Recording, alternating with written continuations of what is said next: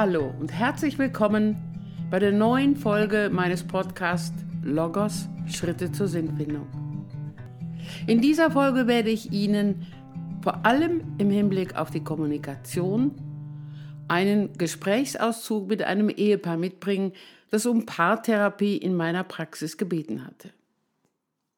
Zuvor allerdings werde ich auf den Aspekt gelingender Beziehung eingehen, insbesondere aus logotherapeutischer Sicht. Und am Ende dieser Folge werde ich die Grenzen logotherapeutischer Arbeit beschreiben. Das Thema Beziehung ist für uns alle Menschen, so auch in der Paartherapie, ein bedeutsames Thema. Was verstehen wir, was versteht jeder Einzelne unter einer gelingenden Beziehung? Diese Frage stelle ich immer wieder meinen Patienten und Patientinnen. Zur Unterstützung frage ich dabei auch so manches Mal, wie möchten Sie, dass eine andere Person mit Ihnen umgeht? Häufige Antworten sind einander zuhören können, Wertschätzung, Respekt, Freiheiten geben können, gegenseitige Verantwortung erkennen und übernehmen, geben und nehmen, da sein, wenn der andere mich braucht und umgekehrt und ernst genommen werden. Auch, vor allem bei partnerschaftlicher Beziehung, körperliche Nähe und gemeinsame Werte. Oder auch anders formuliert, ich will gehört werden, ich will gesehen werden, will verstanden werden und ich will gefragt werden. Dies gilt umgekehrt natürlich auch für den oder die andere Person. Noch einmal ein Blick dazu in die Grundlagen der Logotherapie. Wir sprechen in der Logotherapie vom grundlegenden menschlichen Anliegen des geistigen Beiseins, von der Hinwendung eines Menschen jeweils auf eine Sache oder einen Menschen. Wir sprechen bei letzterem auch von beieinander sein, von der Wertschätzung einer anderen Person, die vor allem gründet in dem Wert der Liebe. Ein Zitat von Erich Fromm aus seinem Buch Die Kunst des Liebens möchte ich einfügen. Die Menschen hungern geradezu nach Liebe. Sie sehen sich unzählige Filme an, die von glücklichen oder unglücklichen Liebesgeschichten handeln, Sie hören sich hunderte von Liebesliedern an, aber kaum einer nimmt an, dass man etwas tun muss, wenn man es lernen will zu lieben. Nochmals, Liebe bedeutet geben und nehmen. Viktor Frankl dazu, indem der Liebende gibt, kann er nicht umhin, im anderen etwas zum Leben zu erwecken und dieses zum Leben erweckte strahlt zurück auf ihn. Und noch ein Zitat möchte ich einfügen von dem Palliativmediziner Martin Weber aus seinem Buch Begleiter in der Dunkelheit. Es geht darum zu vertrauen, dass aus Beziehung etwas erwachsen kann. Nun zu dem Beispiel aus der Paarberatung. Vorab möchte ich schon einmal sagen, für den Dialog habe ich wieder Laura Thierrier und Jean-Pierre Antoine gewinnen können, die jeweils die Aussagen von Frau und Herrn M hier sprechen werden. Frau und Herr M kannten sich seit sieben Jahren. Seit dreieinhalb Jahren waren sie verheiratet. Sie baten um Paarberatung in meiner Praxis. Sie waren 32 bzw. 33 Jahre alt. Sie berichteten, dass sie in der letzten Zeit vermehrt Streit miteinander erlebten. Es war ihnen wichtig, Hilfe zu bekommen, damit dieser nicht noch mehr würde oder gar eskaliere. Es bestehe auch Kinderwunsch, aber nun seien beide nicht mehr sicher, ob ihre Beziehung stabil genug dafür sei. Beide kamen vor dem gemeinsamen Gespräch zu einem Einzelgespräch zu mir. Dabei versicherten sie jeweils auch, dass sie nach wie vor Zuneigung füreinander empfinden, dass sie weiterhin an der Seite des Partners, der Partnerin leben wollten. In dem gemeinsamen Gespräch bat ich beide zunächst zu äußern, was sie an dem Partner, der Partnerin schätzten. Da wurde vieles genannt, was die Zuneigung zu dem jeweils anderen deutlich machte. Dann bat ich beide zu äußern, was sie im Umgang mit dem Partner der Partnerin als problematisch empfanden. Und dazu will ich hier einen Auszug wiedergeben. Herr M sagte, ich komme abends deutlich später als meine Frau von der Arbeit nach Hause. In meiner Firma kann ich um 17 Uhr oft nicht einfach den Stift hinlegen und gehen. Aber ich bemühe mich immer, spätestens um 19 Uhr zu Hause zu sein. Und Paula, du willst dann immer, dass wir pünktlich um 19 Uhr essen. Du schaust mich oft gereizt an, wenn ich dann sage, dass ich noch etwas Zeit für mich brauche. Weißt du, wir haben uns den ganzen Tag nicht gesehen. Und ich, ich gebe mir Mühe, ich bereite das Abendessen vor, ich freue mich darauf dann mit dir zu sprechen. Aber du, du ziehst dich ganz oft erst zurück. Lange. Du setzt dich aufs Sofa und liest die Zeitung. Frau M., was sagen Sie Ihrem Mann, wenn er nach Hause kommt? Bitte versuchen Sie einmal dies genauer zu formulieren. Oh, me meistens sage ich sowas wie, du, das Essen ist fertig. Können wir uns jetzt bitte miteinander an den Tisch setzen? Und Herr M., wie antworten Sie dann zumeist? Bitte lass mir Zeit. Ich brauche noch ein bisschen. Ich komme gleich. Was löst das dann bei Ihnen aus, Frau M? Ich, also wenn ich ehrlich bin, ich bin sauer und das sage ich ihm auch. Können Sie das auch bitte noch genauer formulieren? Zum Beispiel sage ich dann, ähm, ich, ich ich habe mich schon die ganze Zeit auf dich gefreut und du willst dich jetzt erst wieder zurückziehen. Herr M., wie geht es Ihnen dann, wenn Ihre Frau das sagt? Ich bin dann auch sauer und enttäuscht. Meine Freude auf den Abend sinkt dann gewaltig. Und wie geht dann der Abend weiter? Puh, ja, also oft ist die Stimmung dann ziemlich mies. Häufig fange ich an zu weinen und ein gutes Gespräch kriegen wir dann sowieso nicht mehr hin. Ja, meistens ist der Abend dann gelaufen. Ich bin dann oft so enttäuscht, dass mir nach Reden gar nicht mehr zumute ist. Leider passiert das in letzter Zeit immer öfter. Ich hatte mit den beiden zuvor auch über Aspekte der Kommunikation gesprochen. Die griff ich nun wieder auf. Und wir betrachteten an dem bisher Gesagten die jeweils unterschiedliche Wahrnehmung. Frau M. Sie sagten, Sie freuen sich auf den Abend mit Ihrem Mann. Aber seine Äußerung, dass er zuerst noch etwas Ruhe braucht, löst Ärger und Traurigkeit in Ihnen aus. Nun schauen wir noch einmal genauer hin. Was macht Sie, Frau M., dann so traurig? Ich fühle mich einfach abgelehnt.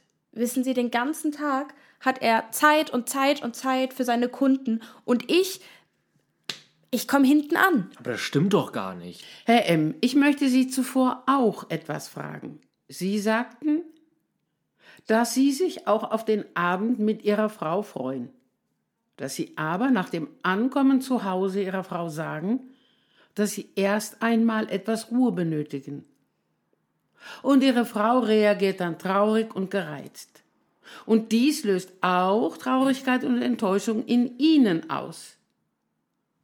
Bitte schauen Sie hier auch noch einmal genauer hin. Was genau macht Sie dann so traurig und enttäuscht?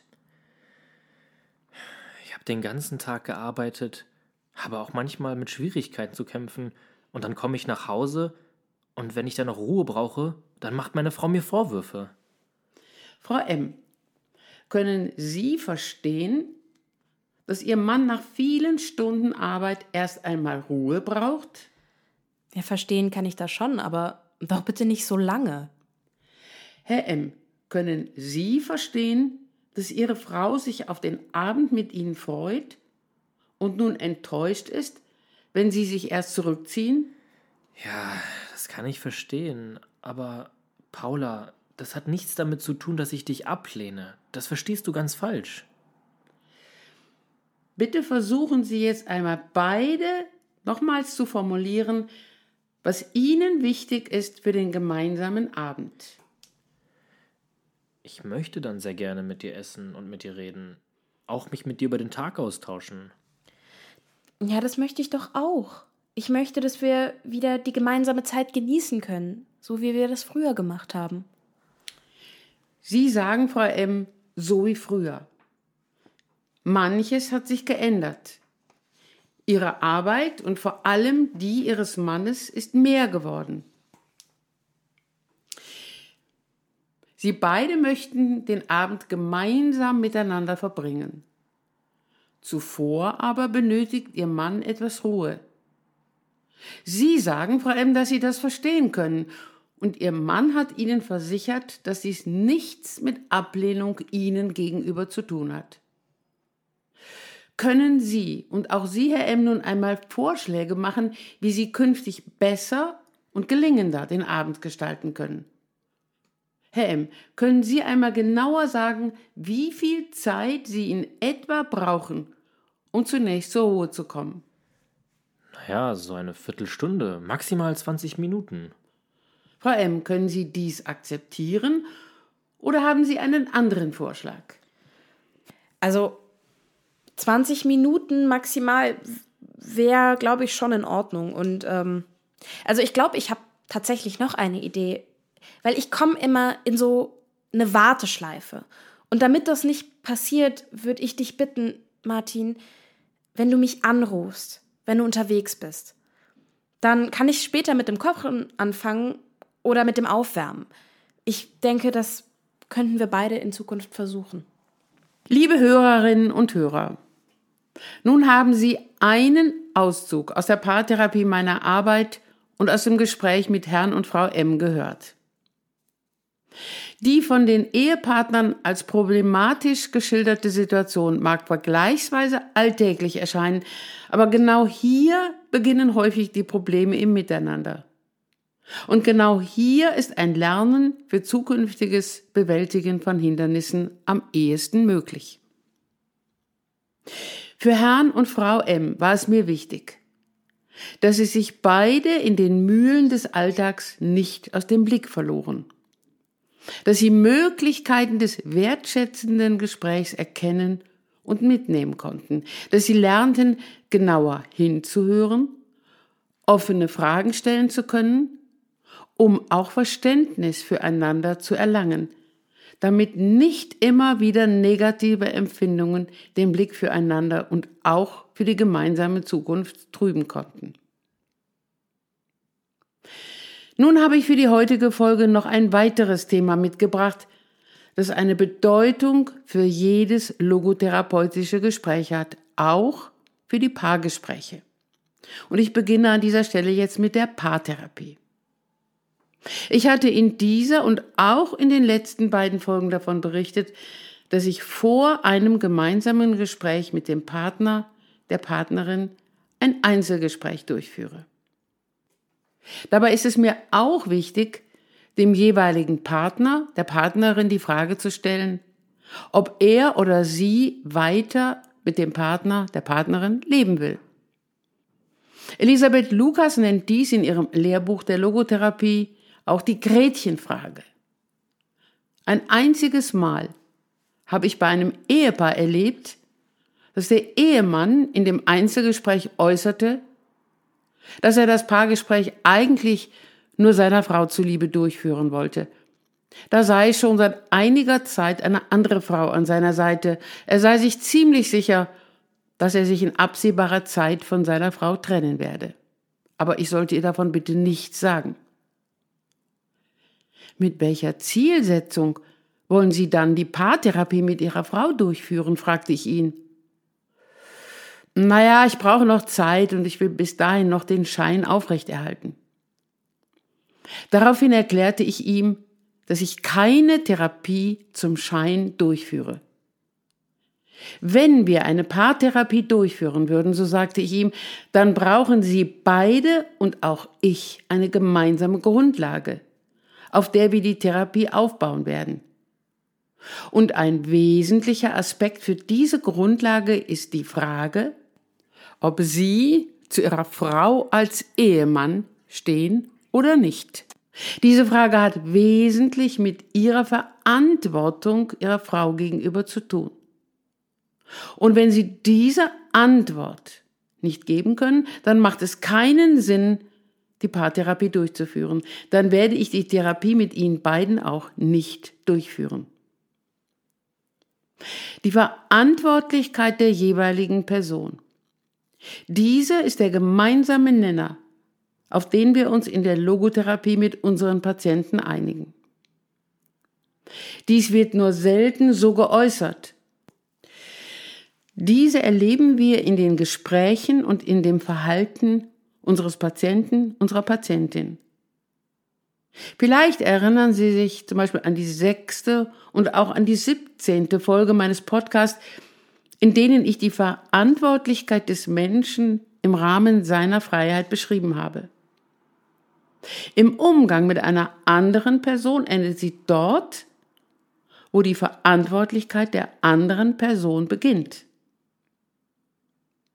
In der Logotherapie versuchen wir dem jeweiligen Menschen seine Verantwortlichkeit bewusst zu machen, dass er oder sie sich gefragt erlebt von Werten und auch dementsprechend handelt. Wenn er oder sie seine Verantwortlichkeit anderen Menschen und sich selber gegenüber nicht erkennen kann oder erkennen will, dann wird hier eine Grenze in unserer Arbeit mit dem Patienten, der Patientin deutlich. Wenn wir nochmals auf das Gespräch aus dieser Folge mit dem Ehepaar M zurückschauen, dann wird deutlich, dass dies gar nicht so möglich gewesen wäre, wenn beide Partner sich dem anderen oder auch der Gemeinsamkeit gegenüber nicht verantwortlich erlebt hätten. Schon gar nicht, wenn sich einer der beiden von dem anderen hätte trennen wollen und von mir verlangt hätte, dass ich dies in dem Gespräch geheim halten soll. Es kann auch vorkommen, dass in einem gemeinsamen Gespräch deutlich wird, dass einer der beiden Partner wenig oder gar nicht bereit ist, Verantwortung für die Gemeinschaft mit dem oder der anderen Person zu übernehmen. Dann stellt sich für beide die Frage, ob die Partnerschaft noch sinnvoll ist. Aber die Antwort gebe nicht ich, sondern die jeweiligen Partner. Liebe Hörerinnen und Hörer, diese Folge ist diesmal ein wenig länger geraten. Daher werde ich das Thema die Grenzen logotherapeutischer Arbeit in der kommenden Folge nochmals aufgreifen und an weiteren Beispielen erläutern. Anschließend werde ich das Thema Gespräche mit mir selbst als erweitertes Thema im Hinblick auf Kommunikation mit Ihnen besprechen. Liebe Zuhörerinnen und Zuhörer, ich bedanke mich für Ihre Aufmerksamkeit und freue mich auf die nächste Folge mit Ihnen. Ihre Ursula Thierrier.